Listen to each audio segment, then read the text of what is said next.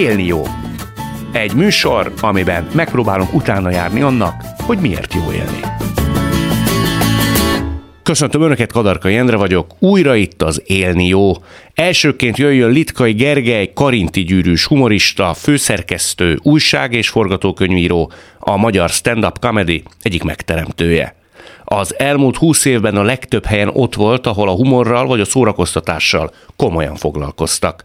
Dolgozott showműsorok gegmennyeként a rádiókabaréban, a Comedy Centrálnál vagy a Sóder Klubban. A Duma Színház egyik alapítója. Azt mondtad egyszer, hogy lehet, hogy jó élni, de ahhoz meg kell változtatni a jó élet definícióját. Mi a jó élet definíciója szerinted?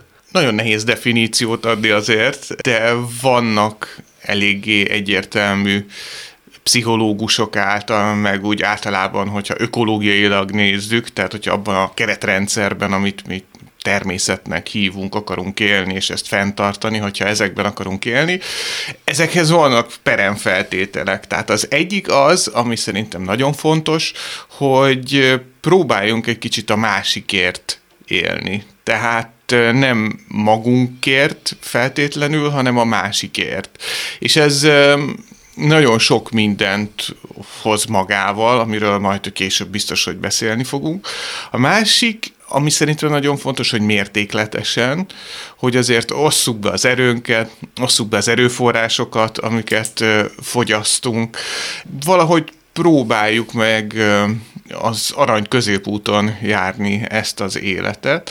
A másik, ami nagyon összefügg az első kérdéssel, az a szelítség, hogy legyünk szelídek. Ahogy Jézus fogalmazott, vagy ahogy Arisztotelész fogalmazott, ez szerintem nagyon, nagyon-nagyon meghatározza az ember életét. Nagyon nehéz mindig szelídnek lenni, és nem is állítom, hogy mindig tudok szelíd lenni, de nagyon megkönnyíti azt, ahogy az életben közlekedünk, hogyha így viselkedünk, általában a másikkal.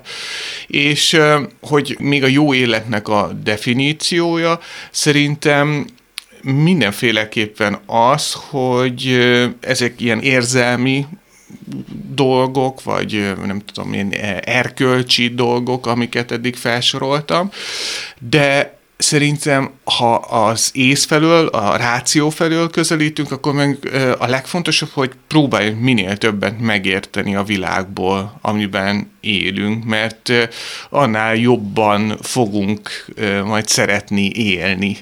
Mert csodálatos, hogy ilyen ez a világ, ennyire összetett, ennyire sokrétű, ennyire változékony, és mégis ennyire állandó, és ha ezt megpróbáljuk magunkévá tenni, ebben otthonosan mozogni, akkor sokkal jobban fogjuk érezni magunkat. Na menjünk végig ezen a négy dolgon. Ugye azt mondtad, hogy másokért nem valami önző filozófiát akarok itt megvalósítani, de elsősorban nem eredendően magunkért vagyunk felelősek, és a saját boldogságunkért kellene minél többet tenni? De, és pont ez az ellentmondás a kettőben, tehát hogyha másokért élünk, valójában magunkért élünk, és talán az egyik leghíresebb könyv ebben a témakörben, ugye az evolúcióval foglalkozik, és annak játékelmélet és matematikai alapokra való helyezésével, ugye az önzőgén, ami pont arról szól, hogy nagyon önzőek a génjeink, vagy a genomunk, nagyon önzés, akár az egyes fajok is, de egy fajnak a fennmaradásánál nagyon sokszor fontos az önzetlenség.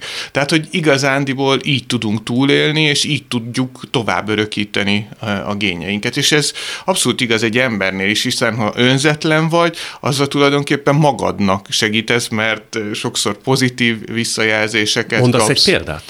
Tök mindegy, hogyha valakit átsegítesz az úton, mint ez a klasszikus önzetlenségi példa szokott lenni, akkor utána sokkal jobban érzed magad. Amikor átkísérsz valakit, neki is segítesz, ez neki is jól esik, neked meg jól esik, hogy valakinek jól esett, és ő ebben a viszonyban neked valamilyen pozitív visszajelzést vagy energiát adott, hogyha így közelítjük. Ez gyakorolható, fejleszthető, vagy egész egyszerűen vannak olyan emberek, akik erre elég korán rájönnek? Szerintem minden fejleszthető egyébként, és ez pont egy olyan érzés, vagy egy olyan működés az embernek, ami nagyon sok pozitív visszacsatolást hoz. Tehát nem egy olyan erény, mint a mértékletesség, aminek a gyakorlása szerintem nem az emberi természetnek feltétlenül a lényege.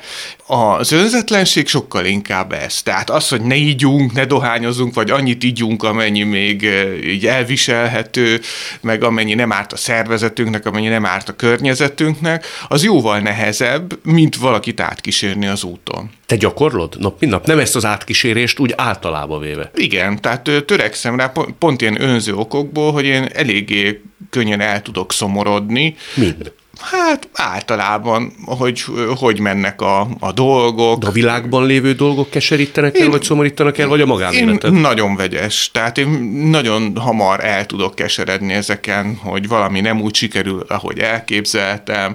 A világon is mennyi alternatíva van, amit ha választanánk, milyen tök jól menne ez a kis bolygó. Ezt tudtára is adod a környezetednek? Tehát, hogy most te úgy keseregsz? Nem, nem. Tehát ez viszonylag ritkán szoktam ezt, tehát a nemet módosítva viszonylag ritkán szoktam ezt a tudomásukra hozni. Ennek praktikus okai vannak, vagy egész egyszerűen te egy ilyen szemérmes ember vagy? Nem a szemérmesség, hanem arra jöttem rá, és ezért mondom, hogy lehet változtatni, mert ha az ember jó dolgokat csinál, akkor ezek az érzések nagyon hamar eltűnnek. Tehát... Ki tudja lúgozni magából a csalódottságát, a szomorúságát? Igen. Tehát azt, azt kell, hogy mondjam, hogy jóval működőképesebbé tud így válni az ember a hétköznapokban. Tehát úgy érzed, hogy csináltál valamit, és ez a tevékenység, ez a mm, gyakorlati hozzáállás ezekhez a dolgokhoz, ez nagyon sokat segít abban, hogy mondok egy példát, úgy érzem, hogy én nem foglalkozom eleget a egyik gyerekemmel a sok közül. És erre lehet az is egy megoldás, amit sokszor éreztem, hogy akkor ott ülök szomorúan, hogy jaj, most nem foglalkozom vele, holott a cselekvő hozzáállás, az na hát akkor mit csinálja, kitalálok valamit, megpróbálom megvalósítani, ami neki is jó.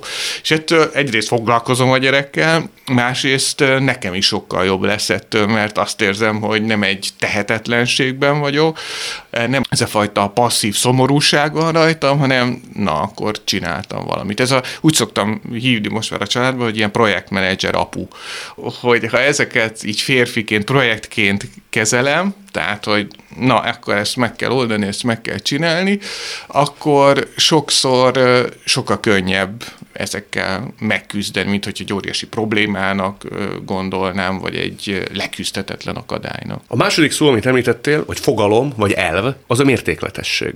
Miért nem lehet az ember időnként féktelen és zabolátlan? Mi a kár?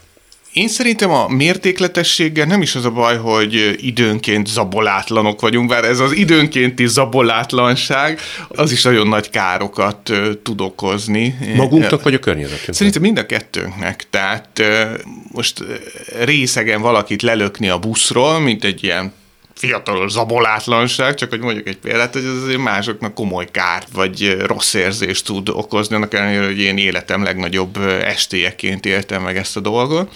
Másrésztről a mértékletesség azért is fontos, mert ha az ember mértéktelen, úgy vagyunk valahogy bedrótozva, hogy ez a mértéktelenség ahhoz, hogy ugyanazt az eredményt érje el, egyre mértéktelenebbnek kell lennünk. Tehát tök mint egy az alkohol, pénz, hatalom, tehát nem úgy működik, hogy hétfőn én nagyon sok hatalmat szerettem volna, és akkor kedden nekem elég ugyanannyi hatalom, amennyi hétfőn volt, hanem én kedden már sokkal több hatalmat akarok, mert az éri el nálam azt a fajta lelki kielégülést, vagy hatást, amit korábban még kevesebb hatalommal is el tudtam érni. De ugyanez igaz szerintem a, a, az alkoholra, vagy bármi ilyesmire, hogy ez, ez egy kicsit lavinaszerű dolog, hogyha az ember nem tudja eltalálni azt, hogy hol van az a határ, amit nem szabad átlépni. A harmadik szó, amit említettél fogalom, az a szelítség.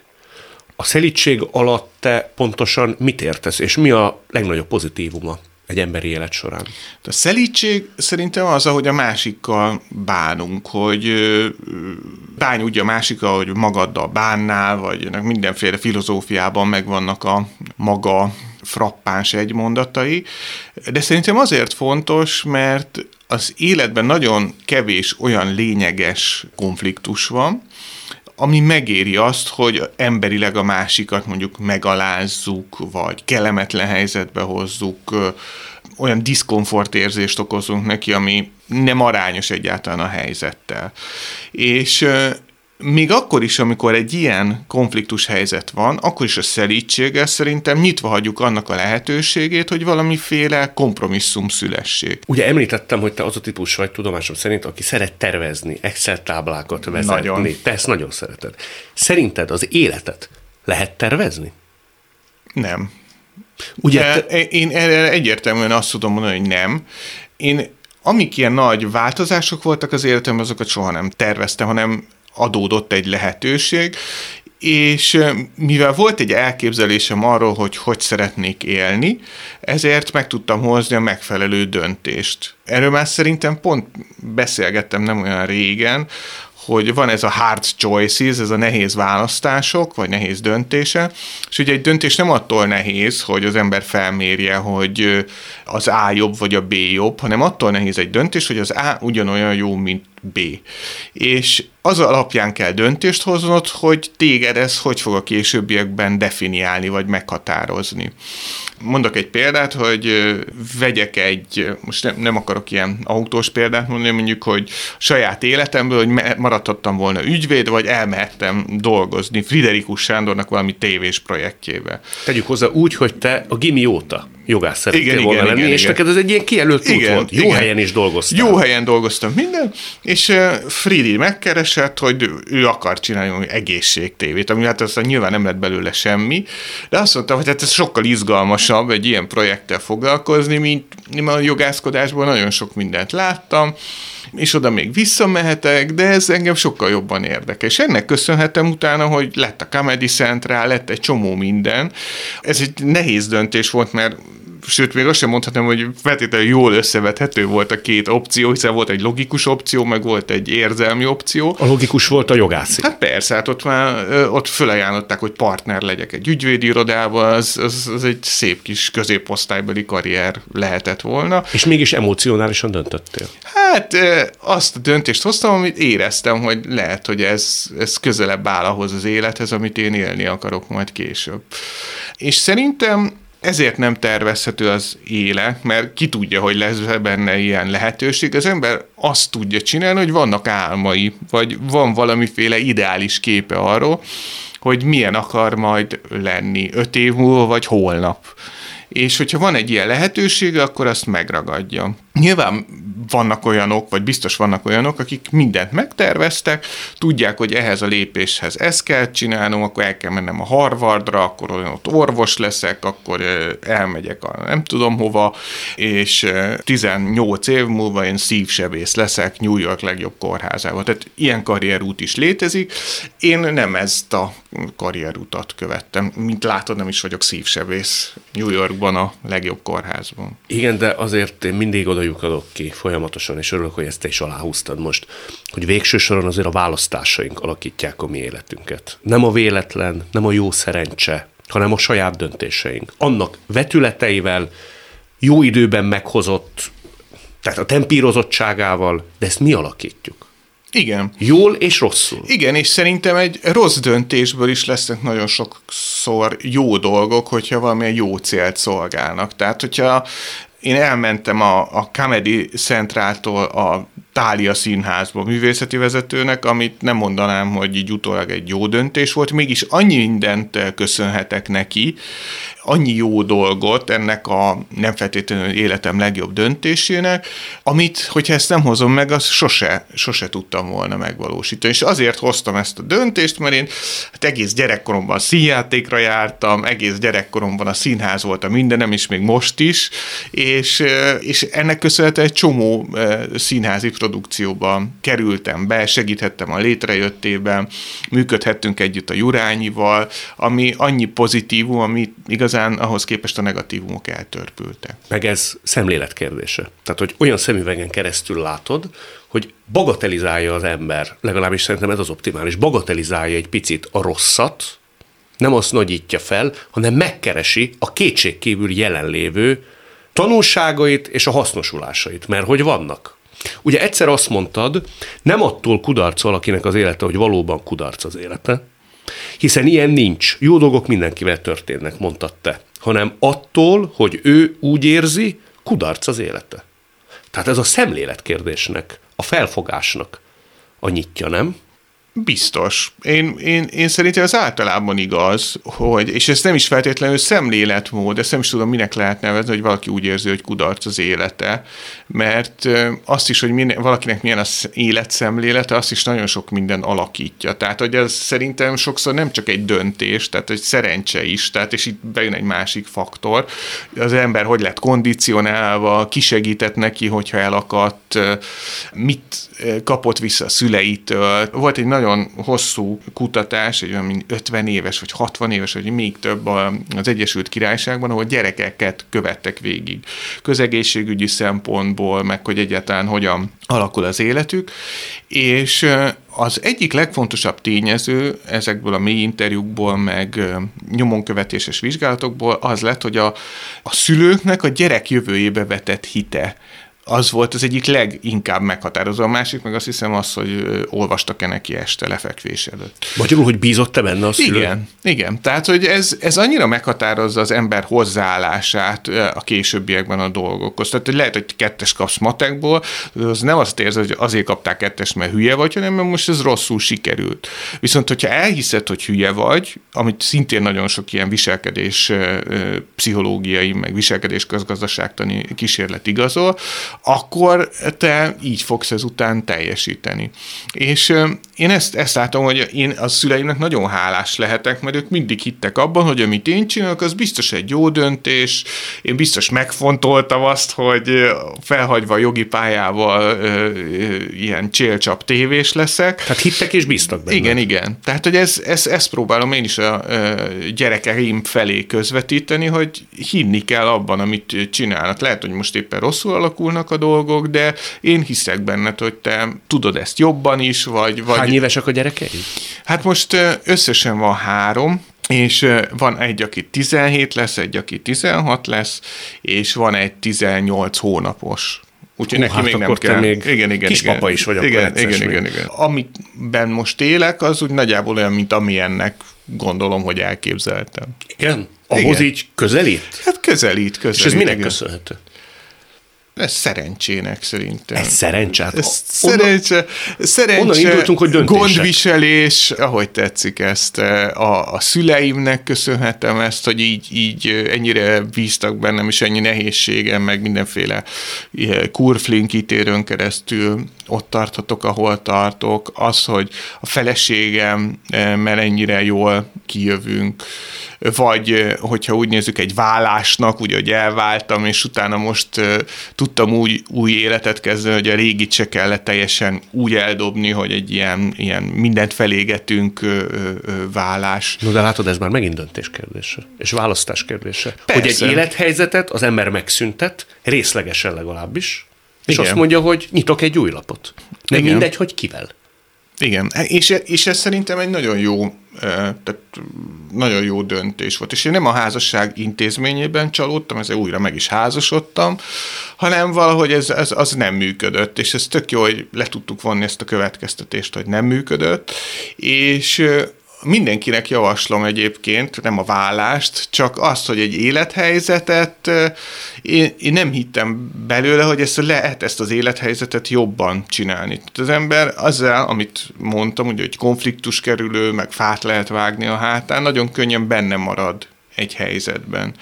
És ha változtatsz ezen, akkor egészen más, más, más érzelmeket, más hétköznapokat tudsz megtapasztalni. Igen, de azért ez egy nagyon súlyos döntés, és gondolom azért ez nem úgy történt, hogy föl kell az ember egy álmos ked reggel, és azt mondja, hogy na én ennek véget vetek. Azért ez nagyon sok gyötrődés, tipródás, bátortalanság, elindulás, megakadásnak az eredménye. Még végre valaki vesz egy nagy levegőt, és azt mondja, hogy merek nyitni egy egészen új lapot. Igen, igen, ez így van. Tehát ez nem egy könnyű dolog, de én nagyon örülök, hogy már így ezt az időszakot nem veszük el egymás életéből.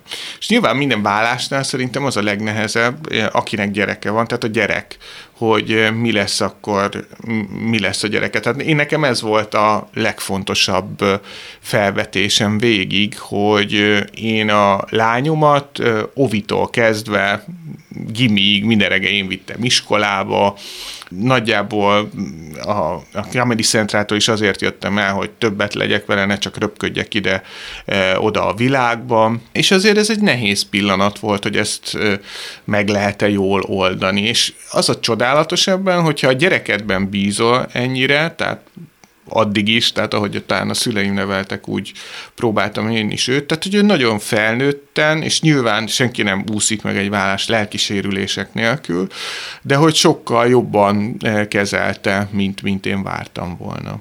Ez mi múlik? Hogy felnőttként kezeljük, hogy bízunk benne? Hogy bízunk benne, hogy szeretjük, tehát nem próbáljuk felhasználni a másik ellen, tehát nem egy ilyen kártya pakliban gondoljuk, hogy ő a Jolly Joker egy ilyen dologban. És a másik meg, hogy szerintem muszáj egy olyan szintű kapcsolatot megtartani, tehát hogy a közös szülői felelősség az, az megmaradjon. És ez nagyon nehéz egyébként, mert az ember után ott van egy új párkapcsolatban, és nem örülnek neki, hogyha van egy ilyen fajta közös platform, ugye, amin az ember mozog, de szerintem ez, ez megkerülhetetlen. Tehát egyébként akkora károkat okoz a saját gyerekének, aminek hát nagyon nehéz, nehéz utána jóvá tenni. De tisztában vagyok vele, hogy ebből is szerintem nyilván a döntés is, meg a szerencse is, meg az, hogy nem durvultak el a dolgok, mert azt is láttam egy csomó olyan vállást, ahol ez eldurul, és utána ez, ez, ez egy fenntarthatatlan állapot, és nincs, nem is akarnak egymással kommunikálni a fele. Ugye jól gondolom, hogy te most nagyon jól vagy. Kicsit álmos vagyok, ugye, mert a, a, a legújabb gyerek nagyon, e, hát fel kell még éjszaka, és ezért én nagyon szeretek aludni, ez egy ilyen egy igazi hétalvó vagyok, és ez így csökkenti ennek a lehetőségét, de hát annyi mindennel kompenzálja ezt, hogy tényleg mint a, hogy egy nagyon rossz alkohol például, hogy ott az unikum íze, de hát a hatás. Csak azért is kérdeztem ezt meg, mert ritkán szoktam utolsó kérdést eldönteni, de az esetedben már a legutóbbi találkozásunknál is megfigyeltem, hogy fülig ér a szád, de akkor itt ezzel az utolsó témával meg is adtad a választ, hogy mitől van neked olyan jó kedved, és miért érzed olyan jól magad a bőrödbe, mint ami mondjuk korábban ennyire érvényesen, vagy látnivalóan nem szúrt szemet egy magamfajta embernek. Hát szerintem ez a legfontosabb, ez a, ez a család. Ez, ez a humoristáknál egy különösen nehéz kérdés szerintem, hogy megtalálni az egyensúlyt a család és a móka között de most azt érzem, hogy ez, ez a család és a, a humor között most valamennyire meg tudott születni. Tehát egy ilyen optimális balansz, hogy vagyok is velük, de hát amit a legjobban imádok csinálni az excelezésen kívül, a mókázás, arra is jut idő, és ez szerintem, hogy ilyen nagyon keretes legyen, ez a mértékletességnek köszönhető. Nem féltelek e tárgyban, aki ennyire mértéketes, az biztosan be fogja sokáig tartani mindezt. Nagyon szépen köszönöm, örülök, hogy láthattunk, hallhattunk. Én is köszönöm. Most egy rövid bejátszás erejéig megidézzük a nemrég elhunyt Dunai Tamást, aki a halála előtt nem sokkal járt nálunk, és mesélt az élnióban. Dunai Tamás énekel. Uram,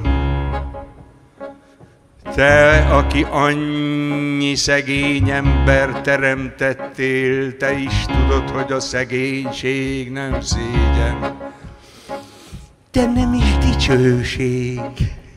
Hát tönkre mennél abba, ha egyszer nekem is ide pottyantanál egy kis gazdagságot. Hogy gazdag lennél,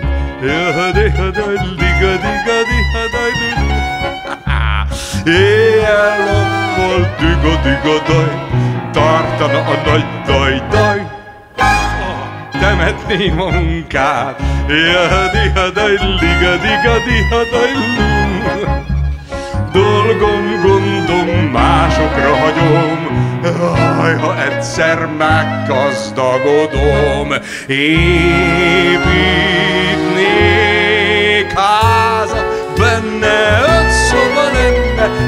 házat, benne öt szoba lenne, hozzá egy fürdőkap kamarám, és fürdőkádban lábamat áztatnám. Nagy széles márvány lépcső, egy, ami felvisz, és még egy, mert lefele is kell. És kell még egy, hogy bámulják csupán.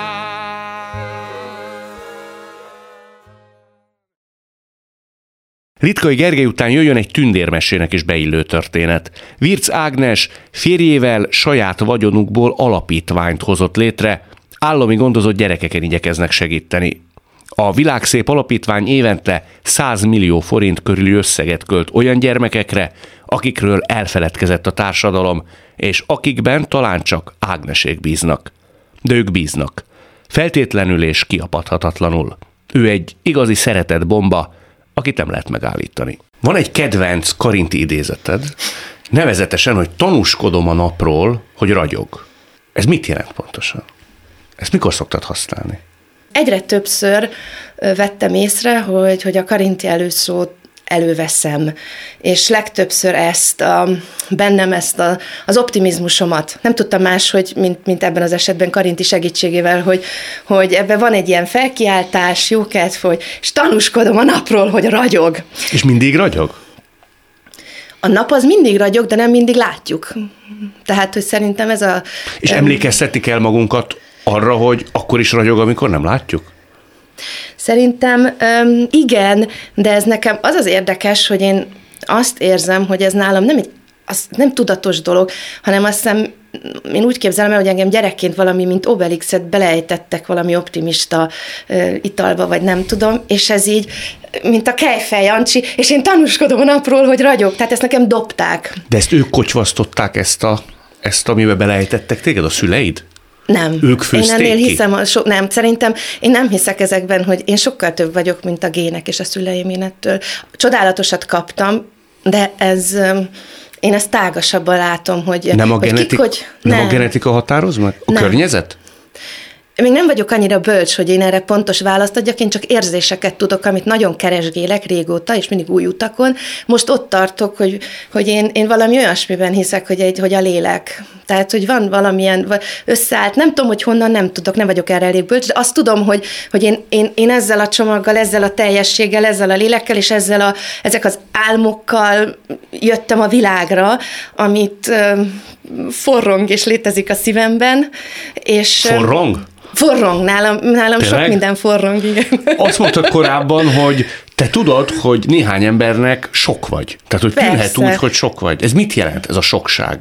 Ez a, amikor az az érzésem, hogyha hogy alig fér be bizonyos kájhába az a sok tűz, ami lobog bennem. És az az érzésem, hogy így megijeszteném az embereket, ha én ezt tényleg kiengedem mind. De még vissza is fogod magad? Igen. Tényleg? Igen. Attól én nekem vissza kell, hogy elijeszted hogy őket? Igen, van olyan, van olyan, hogy azt érzem, ha én ezt aztán tényleg ezt a vulkánt, ami az emberben van, az emberben, bennem konkrétan, mi ott van, én gyerekként csak úgy tudtam átmenni a kis 60 négyzetméteren, amin laktunk, hogy én mindig cigánykerekeztem oda-vissza, meg tehát, hogy ezt le kell vezetni, ezt a sok energiát, lelkesedés, tűz, ami tűz és érzelem. Tehát tudok én csendben lenni, de például, mint most, ha beszélgetünk témákról, az felizgat, és ez izgatottá tesz, és akkor az elememben vagyok, ezért most égek. És ennek ez mennyire ilyen... örülünk? Hát nem, majd meglátjuk. Én biztos vagyok benne, hogy mindannyian így leszünk ezzel. Te mindig elmondod, hogy nagy-nagy szeretetben nőttél fel. Az mit jelent a te esetedben? Hogy kell nagy-nagy szeretetet létrehozni otthon, hogy azt egy gyerek is érezze?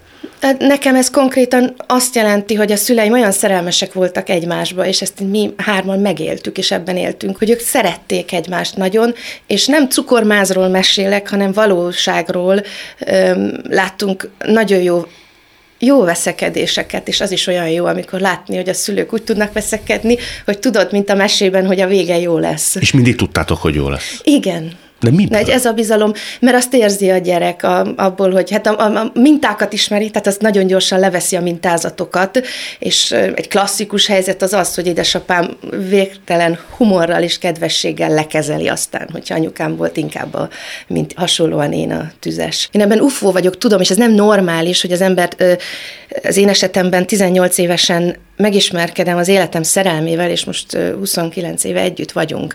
Tehát mondom a gyerekekkel, akikkel együtt dolgozok, mentoráltjaimmal, hogy, hogy szerelmi bánatok, hogy gyerekek, én szívesen meghallgatlak, de nem vagyok szakértő. Te nem tudod, mi az a szerelmi nem bánat? Nem tudom, mi a szerelmi bánat. Úgyhogy én ilyen teljesen, tehát hogy ez, ez tudom, hogy nem normális, a saját gyerekünknek is azt tanítjuk, hogy nem ez a normális.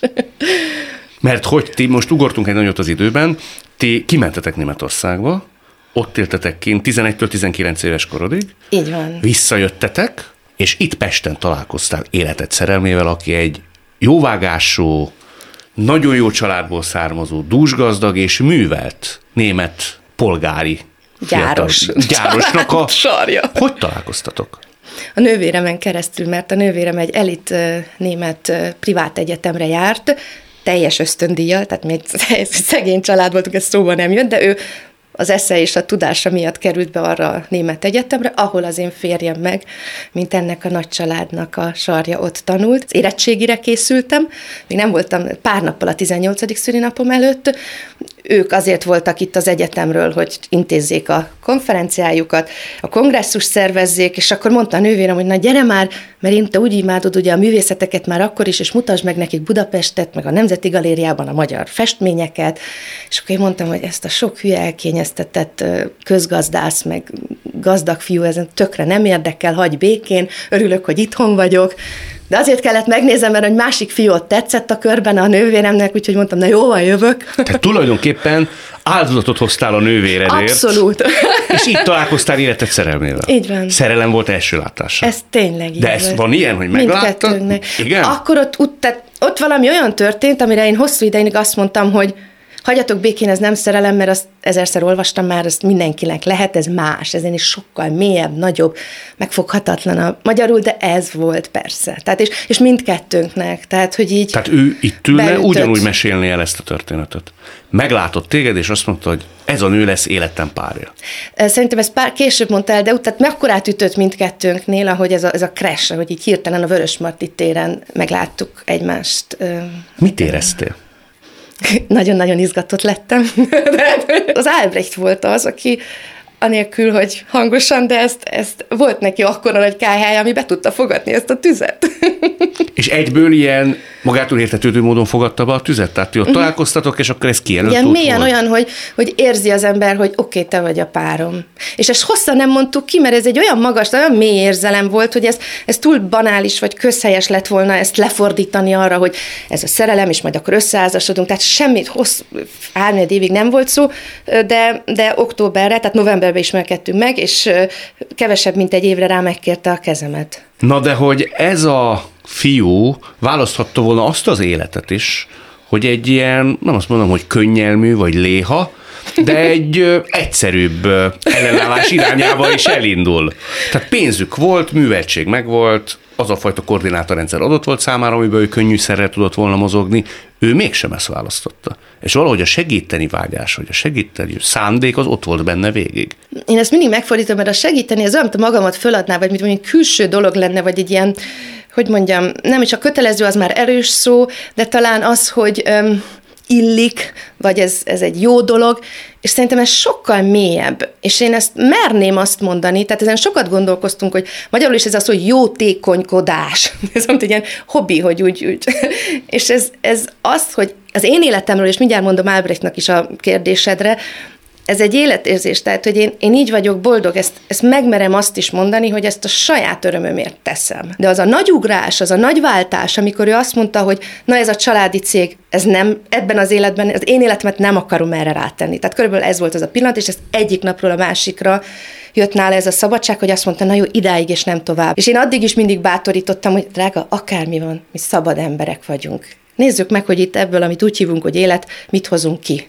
És amikor jött ez a döntés, ott mindenki elájult, hogy de hát még senki nem csinálta, nem lehet 150 éves családi cégből kiszállni, de miért ne lehetne, mindent lehet. Mindent lehet? Mindent lehet. Mindent lehet. Nem szab nagyon... határt az élet, adta keretrendszer, hát a konvenciók. Nehezíti. Persze, hát az, azok, azok lehetnek, ha az ember nem ilyen szabadnak született, vagy mi mind a ketten ilyen szabad szellemű emberek vagyunk. Amíg ez a német családi cég, addig mindenki csinálta a dolgát, és mellette természetesen, most nem akarok, az ember ha ilyen lehetőségei vannak, akkor az valahogy az élet része, hogy természetesen ahol tudott és ahol helyzet volt, akkor is segített. De az, hogy saját alapítvány, az akkor lett, az 13 évvel ezelőtt, már akkor itthon voltunk, és amint hazajöttünk, elkezdtük tervezni, hogy jó, van ez a kettőnkben ez, a, ez az energia, és most hirtelen párult ez egy ilyen anyagi lehetőséggel, ugye mivel eladtuk a családi céget, ezért ott álltunk egy vagyonnal, egy kisebb vagyon volt, ezért ez nem egy nagy dolog, de hát mégiscsak. És akkor az volt, hogy és akkor mit csinálunk? És az első az volt, hogy hát természetesen egy alapítványunk lesz gyerekekért. És erre pontosan emlékszem, hogy ez lehet, hogy nem logikus, de bennem az volt, hogy de akkor azoknak segítsünk, akinek a leges legrosszabb. Amit ma nevetek, mert ez egy hülye szuperlatívusz, hogy mi az, hogy azoknak, akik. Tehát én ezt már máshogy írnám fölül ma, de hogy erre én akkor emlékeztem, és ez mondjuk onnan van, hogy visszatérve a legelső kérdésedre, ha az emberben ekkora energia van már, és különben sok mindenkinek ez útjában van, mert hát azért ezt valahova kell rakni, és ez nem olyan egyszerű, és, és ez párosul azzal a, a, a szeretettel, amit én magamban éreztem, akkor én úgy éreztem, hogy ez természetes, hogy ezt oda kell vinni, ahol a legjobban szükség van rá. Tehát magamat oda kell tenni, ahol úgymond most ilyen kicsit gicses képben mondva, hát a legnagyobb sötétségbe kell akkor ezt elvinni, ezt a tanúskodást a napról. De mekkora ott a sötétség? Tehát milyen bajokkal találkoztok, milyen sorsok? És akkor ez, ahol, ahol megtaláltuk, ahogy úgy érzem, ezt a legnagyobb sötétséget, az elég hamar egyértelmű volt, hogy állami gondoskodásban élő gyerekekért. Tehát kifejezetten, és ezt kimondtuk, hogy, hogy az alapítványunk olyan gyerekekért van, akiket nem a szüleik nevelnek, hanem az államra lettek bízva. És ezt azért képzeljük el, hogy valakit, tehát én voltam öm, mély szegénységben élő öm, gyerekeknél, putrikban, nagyon sok helyen, és durva azt mondani, hogy még néha, vagy hogy a szegénység tuti, hogy jobb, mint a bizonytalanság, amiben a gyerek kerül, és a teljes kiszolgáltatottság. Bizonytalanság, hogy mi lesz a sorsom? Kihez Hát, kerülök? vagy a szegénység, tehát nem, nem a, a, a bizonytalanság annál a gyereknél, hogy azt képzeljük, hogy elhoznak egy, még a gyereknek a bántó hely, környezet, ahol van, az az ő komfortzónája, hogy mi hívjuk. Hát neki, ő abban nőtt fel, és mint tudjuk, ez tragikus, de így van. A gyerek, amihez ő neki termő, lehet, hogy nem is tudja, hogy ez nem oké, legbelül érzi talán, mert néha van olyan is, de nagyon sok gyerekünk meséli, hogy na jó, hát a vert anyát, meg alkohol, meg nem volt tenni, de hát nem látsz mást, akkor körülbelül egy ideig még neked az természetes. És bármi van, de ebből kiemelnek, egy vadidegen bácsi megáll egy autóval a ház előtt, és elvisz engem. És onnantól kezdve felnőtt idegen emberek döntenek, hogy én hol fogok aludni, ki lesz mellettem, miért ver ez a másik, akkor hova, hova kerültem ide. Ti hogy tudjátok ezeket a, ezeket a lelkeket gyógyítani? Vagy gyógyítgatni, ha lehet őket teljes mértékben meggyógyítani ilyen traumák után? Én attól félnék azt mondani, hogy, hogy én azért vagyok ott, hogy gyógyítsam. Én, én már ott visszatérve az idézetemhez, néha arra jutok, hogy ha más nem, tanúskodni arról, hogy ők itt léteznek ebben az országban. Tehát, hogy gondoljunk bele, hogy olyan gyerekekről beszélünk, akikért nem lobbizik senki, hisz elveszük a legfontosabb lobbistáját, a szülőt. Hm. Tehát, hogy egy beteg gyerekért legalább valaki, és ha egy jó fejszülő, akkor még azt mondja, hogy de én akkor is ott akarok aludni a kórházban, vagy hogy lehet az, hogy ilyen a helyzet. Jó esetben mondjuk még az oktatásnál is kiállunk a gyerekért, kiállhatnánk. De az a gyerek, akiről az állam gondoskodik valahol, azért kiszólal fel. Oda vinni ezekhez a gyereknek egy olyan tükröt, ha most nagyon egyszerűen a módszertant, nagyon egyszerűen akarom csak elmondani a lényegét, amiben meglátja azt, hogy te világszép vagy, hogy ott van benned minden csoda, és neked helyed van itt ezen a világon, és lehet, hogy nem anyád és apát nevel, de te olyan szerethető vagy, mint bárki más. És ezért te szeretve vagy. alapítvány. És ezért világ szép, hogy mesékkel uh-huh. is dolgunk, innen jött az, hogy ott van benned az a világ szép, és a világ szép lehet számodra is. És ha ezt a tükröt, amit nem kapnak meg, ami minden gyereknek és minden embernek járna, ugye ez a tükör, az, hogy hogy feltétel nélkül szeretve vagy. És itt van ez a hely, és itt van ez a föld, és lehet, hogy te máshogy indultál, és nem apától, anyától kaptad meg ezt a feltétel nélküli szeretetet, és ezért nekünk sokkal nehezebb dolgunk van, mert ezt felülírni azt a sok rossz tapasztalatot és bizalmatlanságot, azt hosszú távon, hosszú évek egészséges kapcsolati rendszerével lehet talán felülírni a traumát. Felül lehet? Akkor felül lehet írni. Igen, és az a gyönyörű, hogy nincsen matematikai megoldás arra, hogyha valakit ilyen módon bántalmastak már, hogy 17 év fegyházt kap egy ö, ö, gyerek, tudjuk a szülők ö, egy hat éves gyerekkel úgy bántak el, az a gyerek milyen utat, nála mennyi adag szeretet és mennyit kell, és ő hogy fog boldogulni, ellentétben, ha valaki meg csak egy olyan idézőjelben, meg csak éhezett otthon is úgy került mondjuk be. De ha jól sejtem, ez a kulcs, hogy hinni kell bennük, bízni kell bennük, jobban, mint ők bíznak saját magukban, és ezt a kreditet soha nem szabad eldobni. Tehát az egy ilyen végeláthatatlan kredit, amit nektek kell sugározni feléjük. Ez, a, ez a nagyon egyszerű, és néha rosszul használ, de a feltétel nélküli elfogadás és szeretetnek a tapasztalata, ami szerintem ma akkora nagy kincs, és mindannyiunknak akkora nagy szüksége lenne rá, hogy, hogy valaki azt mondja, hogy te úgy, ahogy vagy, és nem a, csodálatos vagy, és nem azért, mert most matekból jó lettél, és, és akkor most milyen jó lesz, mert az alapítvány meg tudja mutatni, hogy hát segítettünk, és látod, nem buktál meg, hanem aki azt mondta, hogy ha megbuktál, ha visszaszaladsz a stricihez, pedig mindent oda tettünk, az összes energiát, hogy, hogy kimentsünk, hisz te kiabáltál segítségért, akkor is szeretve vagy. És ez nem esik nektek nehezetekre? Bízni Magam. újra és újra egy olyan emberben? Nekem ez van, nekem ez, én nem tudok máshogy lenni, mint így de sok megcsalatáson keresztül jut el az ember addig, hogy ez egy elapadhatatlan hit. Nem volt semmilyen olyan csalódás nekem a gyerekek felé soha. Ha az ember látja és érti őket, akkor csak csoda, tehát például a sajnálatot nem igazán, nem emlékszem, hogy éreztem volna, és azt hiszem ez egy fontos kulcsa az egésznek. Én mindig inkább egy ilyen hatalmas ö, csodálat és tisztelet van bennem, hogy ö, úristen, hát és ha nézzük, hogy én milyen szeretetben nőttem fel, mondjuk nekem mit dobtak, ehhez képest azt mondani, hogy hát ő neki mi van a puttonyában? Hát őt csak azt kapta nap mint nap, hogy te nem kell lesz, te minek vagy itt, te útban vagy veled, baj van, te rossz vagy, és ezt verik bele és akkor ezt a pillanatokat nem felejtél, az élet annyi belém égődik a szívembe, amikor egy tábori nap első nap estéjén, amikor az anya, a nevelőanya úgy adja le a gyereket, hogy még üt egyet, azt mondja, aztán fió, legyél ám nekem, nehogy megint olyan, mint a múltkor is, azt nem lehet téged egy táborba se hagyni. Hm. És akkor ez a kisfiú, csodálatosan kapcsolódunk egymáshoz, egy gyönyörű napunk volt, és ezt, amikor megsimogatom a lefekvésnél, és azt mondom, hogy te olyan egy olyan egy jó gyerek vagy, hm. olyan jó, hogy itt vagy.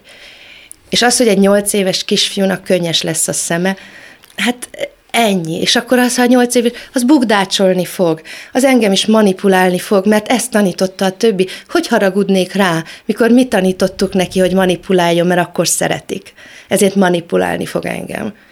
De nem azért legbelül, én azt a legbelsőt kell, hogy szeressem. De ha tudod, hogy manipulált téged, akkor mégis hogy tudsz e mögé nézni mindig és mindenkor? Ugye a gyereket szeretem, és nem a viselkedését. Tehát, hogy ezt ketté kell szedni, és ez nagyon egyértelmű, ez nem úgy van, hogy rugdos engem, és azt mondom, hogy édes kicsi virágom, rugdos még tovább, hanem ez úgy van, hogy én értelek, szeretlek, és most nem, és attól függ, hogy hány éves vagy, megfogom a lábát, vagy átölelem, vagy, vagy azt mondom, ne rúgj meg engem. És ez ugyanúgy van most a viselkedésében is, a, abban, hogy megbeszéltünk, volt egy megállapodás, emlékszel. Tehát hat, ez nem egy határ, határokat szabunk, kereteket szabunk, megállapodunk, ő felrúgja. Megbeszéljük, határokat szabunk, kereteket szabunk, így. És újra felrúgja. És újra felrúgja. És van, amikor nem, és akkor ünnepelünk. Hmm. Mi a siker a ti esetetekben? Mikor Ez annyira jó, ezt annyira imádom, mert ö, mi a pillanatokat ünnepeljük. Ezt nagyon hamar, pont tényleg ezt így tudatosítottuk magunkban, mert egy, egy gyereknél hol van pipa? Tehát, hogy ugye azt mondjuk most, hogy egy pár éve eddig magunk finanszíroztuk, tehát az elején volt az a luxus, hogy amit gondoltunk szakmailag, azt mi oda tettük. És most már ezt nem engedhetjük meg, mert akkorára nőttünk, és akkor ugye ez az első kérdés általában akkor jön föl, amikor pénzt szeretnénk kérni, hogy a mi alapítványunkat segítsd, mert nézd meg, ha beleteszel 10 forintot, kijön két egészséges gyerek. Tide kiélesítem így. De Igen. hát mégis ezt akarjuk, mert erre áll rá az agyunk, hogy na mit tudtok felmutatni, milyen hatékony, milyen jó ez az alapítvány. Ennél mi sokkal többet csinálunk, tehát én direkt mentem provokatívan a legaljáig, hogy és ha csak néha szerettem, és egyszer megtapasztalta azt, amit egy gyerek mondott, aki már öt évesen két öngyilkossági kísérleten volt túl, és megérkezik hozzánk a táboroztató helyünkre, és ő 18 évesen emlékezett vissza, és azt mondta, hogy Ágnes, ott én 8 évesen először eszembe jutott, hogy, hogy az életnek lehet értelme, és lehet szép az élet. És ebben mi a siker? és hogy ebben mi lesz? Az, hogy, hogy ő is megkapta ezt a, ezt a és csak egy, és hogyha utána nem találkozunk. Voltak, hogy az elején még más volt a fölállás, akkor csak táboroztattunk, ezért volt olyan fiatal, aki nálunk lehet, hogy életében egyszer volt. De az most Pécsről felhívott az egyik táboroztató, hogy pár hete, hogy Ágnes, itt vagyok. És, és képzeld el, van egy, egy kislányom, és én nem vagyok börtönben, mert a másik meg ezek börtönben vannak, tudod, akikkel voltunk, majd ő akkor szabadul, ő meg, és, én, és képzeld el, hogy vagyok, és úgy szeretném az új páromnak, akivel most együtt vagyok, megmutatni azt a helyet mert hogy nekem az először volt egy tapasztalat arról, milyen az, ha az embert elfogadják. Boldog emberek tudnak ők lenni? Abszolút. Igen? Természetesen. És a legcsodálatosabb, hogy teljesen nélkülünk is. Tehát, hogyha még ne higgyük azt, hogy mondjuk mi az alapítvány, vagy tehát, hogy, hogy az a csodálatos, hogy nincs előírva. Mondom, hogy ha ez a trauma volt, akkor neked már esély. Tehát, hogy ez a gyönyörű, hogy, hogy ezt úgy hívják, hogy van olyan gyerek, aki születéstől olyan rezisztenciát, valami olyan ellenáll, tehát hogy, hogy annyira felül tudja írni, mert olyan a természet, a kis lelke. Tehát senkire nem lehet azt mondani, hogy ja, ha veled az történt, akkor már felejtsük el, mert ebből már nem lesz semmi. Soha, soha. És ez a gyönyörű. És nem tudjuk, hogy valakinek meg, hát nézzük meg, lehet akár jó családban is, de beüt és kiderül valami olyan trauma, és elakad az életben teljesen. Tehát, hogy, hogy ez, ez a gyönyörű az emberekben, hogy hála az égnek nem lehet kiszámítani és előre mondani, hanem mindenkiben ott van a, mindenkinek ott van a lehetősége. Ebben ezt mélyen tudom. Ez nagyon fontos mondat. Tehát, hogy nincs olyan kilátástalanság, nincs olyan tragikusnak vélt élethelyzet, amiből ne lehetne látni valami fajta reménysugarat. Én mindegy, na itt van a tanúskodom a napról, hogy ragyog. Én, én ebben mélyen hiszek. Jól gondolom, hogy te nagyon hiszel a tiszta lapban? Hogy mindenkinek jár egy tiszta lap? Abszolút. Mindenkinek jár? Igen. Igen. És teljesen tiszta? Hófehér?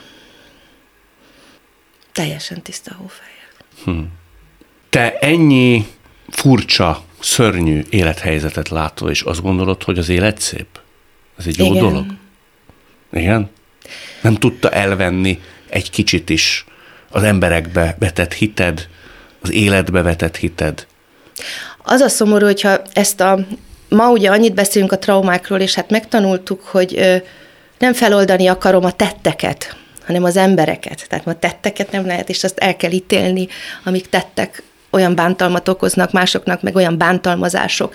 De az, hogy ahogy az egyik általam nagyon nagyra tartott amerikai pszichiáter, agykutató, dr. Bruce Perry a legújabb könyvében nek a címe az volt, hogy mi történt veled, what happened to you és ő úgy próbálja a traumát, és az elsők között van egy nagy trauma kutató is, hogy ne azt mondjuk, hogy miért így néz ki ez a lap, miért csinálsz ennyi szörnyűséget, hanem azt mondjuk igazából, hogy mi történt veled, hogy te neked, hogy te így viselkedsz. És ez az a hozzáállás, hogy ha megnézem azokat a rettenetes abúzusokat, és azokat a tetteket, amiket elkövettek a gyerekeink, ahogy én ezt most mondom, akik általunk mentorál gyerekeink ellen a szülők, és csak fölteszem, hogy mi történt azokkal, és visszanézem, hogy őt meg hogy bántották, és előtte őt hogy bántották. És hogyha ezek a, ezek a fájdalmak és bántalmazások, ez most egy utópia, de hát most ilyen nagy vonalakban, hogy akkor is ekkora dimenziókból beszélünk, hogy az élet szépe, és ezért mondom, hogy a magiában, az, de mi emberek a választásunkkal és ezekkel természetesen a végtelenségig tudjuk ezt a fájdalmat sajnos vinni, és akkor ott az az élet nem szép, tehát nem ezt mondom, hogy az, nem habos tortáról beszélek, hanem arról, hogy a legsötétebb pillanatokban is, amint megjelenik, viszont vissza tud billenni ez a, a szeretet és az elfogadás, és én láttam ilyen pillanatokat, amikor, amikor hirtelen, és ez a gyereknél gyorsabban megy, ezért csodálatos. Tehát, hogy ők ugye könnyebben az ők is csodalelkük, azért néha tud gyorsabban reagálni még, mint a felnőtté, és ezért olyan csodálatos velük lenni.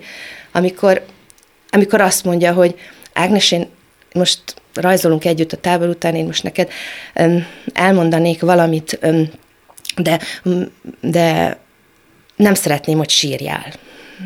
Mert én elmesélném, hogy velem mi történt. És, és borzalom, amit, amit ott el akar mondani. És itt van az, hogyha nekem azt dobták, hogy én annyira emlékszem erre a pillanatra, hogy ugrált a szívem ölömében, hogy ez, úristen, eljutottunk, elhiszi, hogy, hogy ebből leadhat valamit. Hogy, hogy, hogy sikerült elhitetni azt, hogy megérezte, hogy igen, elbírom, hogy engem nem kell félteni, lerakhatja, nem fog, nem fog összeesni ettől, nem kell engem, itt már szeretet beszél belőle, hogy én nem akarok neked fájdalmat, mert én magam tudom, milyen fájdalom ez, de neked nem akarok fájdalmat okozni, mégis valamit megérez, hogy, hogy itt, itt talán mégis le tud adni valamit.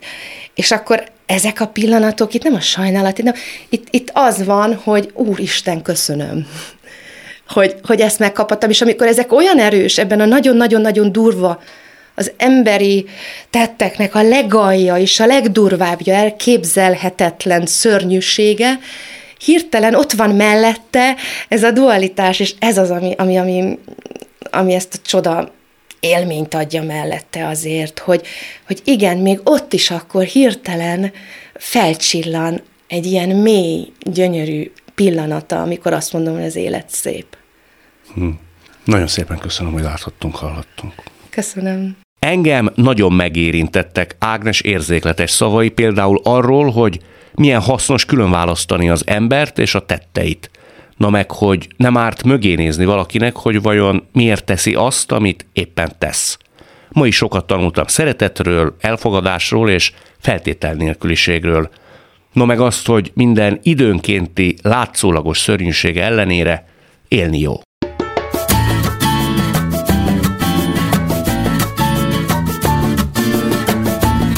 A mai műsor elkészítésében köszönöm Lehocki Mériam, Rózsahelyi Gábor és Lantos Dániel segítségét. Találkozzunk minden szombaton és vasárnap itt, a Klubrádióban. Viszont hallásra!